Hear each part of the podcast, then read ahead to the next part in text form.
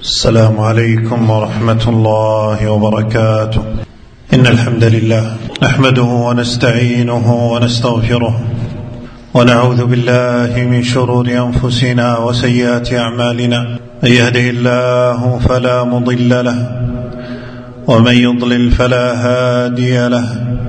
وأشهد أن لا إله إلا الله وحده لا شريك له وأشهد أن محمدا عبده ورسوله أما بعد فإن أصدق الحديث كلام الله وخير الهدي هدي محمد صلى الله عليه وسلم وشر الأمور محدثاتها وكل محدثة بدعة وكل بدعة ضلالة وكل ضلالة في النار أما بعد. عباد الله لقد من الله تعالى على عباده بمواسم تضاعف فيها الحسنات. لمن اجتهد فيها بالطاعات. فما أن ينقضي موسم وتنقضي طاعة إلا وجاءت أخرى وفتح الله على عباده باب خير كبير.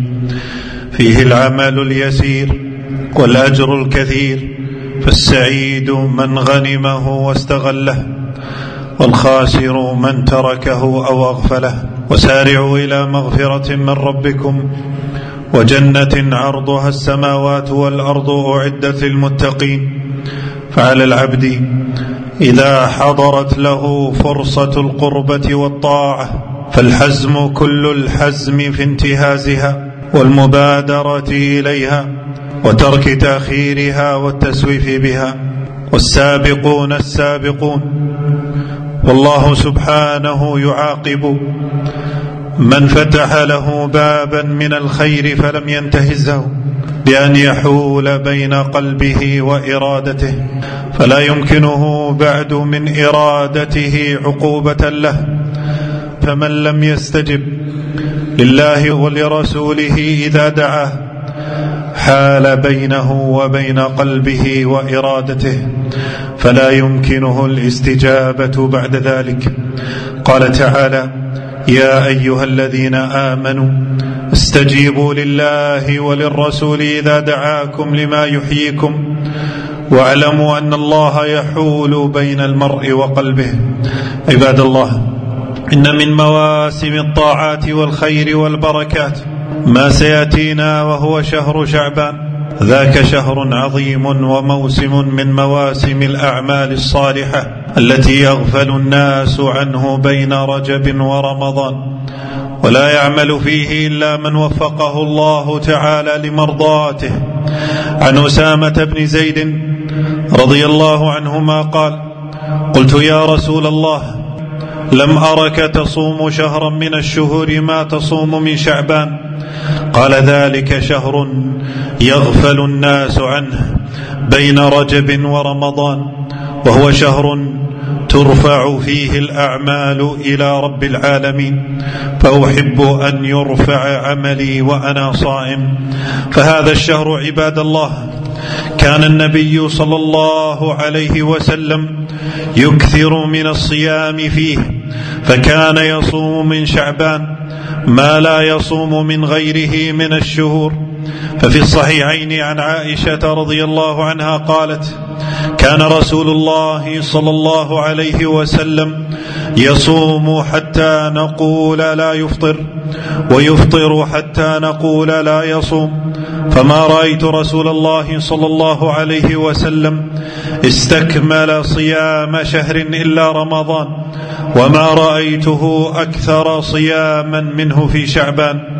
وذكر العلامة بن رجب رحمه الله تعالى وغيره أنه يلتحق في الفضل بصيام رمضان لقربه منه وتكون منزلته من الصيام بمنزلة السنن الرواتب مع الفرائض قبلها وبعدها وهي تكملة لنقص الفرائض وكذلك صيام ما قبل رمضان وبعده وصيام ما قرب من رمضان أفضل من صيام ما بعد منه. ولذلك رجح بعض أهل العلم فضل صيامه على صيام شهر الله المحرم. ولتعلموا عباد الله أنه يكره التقدم قبل رمضان بالتطوع بالصيام بيوم أو يومين لمن ليس له به عادة.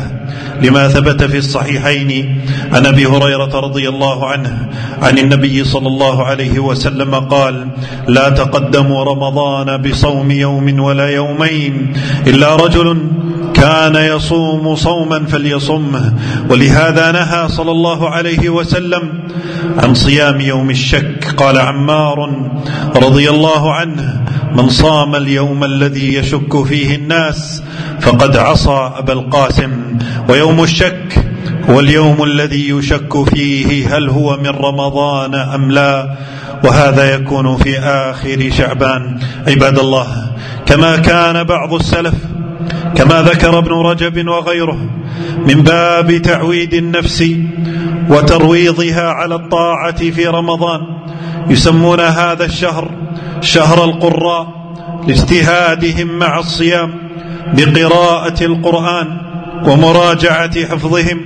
قال سلمة بن كهيل رحمه الله كان يقال شهر شعبان شهر القراء وكان حبيب بن أبي ثابت رحمه الله إذا دخل شعبان قال هذا شهر القراء وكان عمرو بن قيس الملائي رحمه الله. إذا دخل شعبان أغلق حانوته وتفرغ لقراءة القرآن. فأقبلوا عباد الله على الله بقلوبكم وأعمالكم.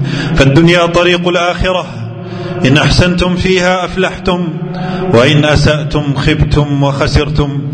اللهم اجعلنا من المفلحين ولا تجعلنا من الخاسرين. أقول ما تسمعون وأستغفر الله العظيم لي ولكم من كل ذنب فاستغفروه إنه هو الغفور الرحيم. الحمد لله الصلاة والسلام على رسول الله وعلى آله وصحبه ومن اتبع هداه. أما بعد عباد الله أوصيكم ونفسي بتقوى الله فمن اتقى الله وقاه ونصره وكفاه.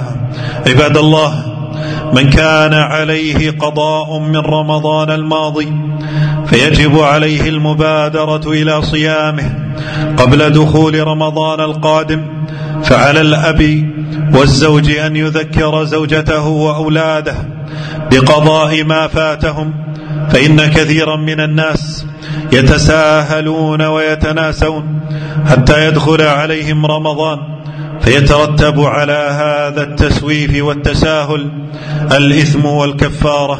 فيترتب على ذلك الإثم والكفارة. عن أبي سلمة قال سمعت عائشة رضي الله عنها تقول كان يكون علي الصوم من رمضان فما أستطيع أن أقضيه. إلا في شعبان متفق عليه. قال الحافظ ابن حجر رحمه الله ويؤخذ من حرصها على ذلك في شعبان أنه لا يجوز تأخير القضاء حتى يدخل رمضان آخر. عباد الله العمر لحظات والأيام تمضي سريعا. كلما مضى يوم اقترب أجلك ومضى بعضك فرمضان الفائت كأنه كان بالأمس فالسعيد الذي يغتنم الأوقات بالخيرات والغافل من, من تناسى ذكر الله واشتغل بالملهيات فالعمر يا عبد الله مزرعتك إن زرعت خيرا حصدت خيرا وإن زرعت شرا فلا تلومن إلا نفسك. اللهم اجعلنا وآباءنا من أهل الجنة. اللهم إنا نسألك العفو والعافية في الدنيا والآخرة. ربنا آتنا في الدنيا حسنة وفي الآخرة حسنة وقنا عذاب النار. اللهم اغفر لنا ولوالدينا.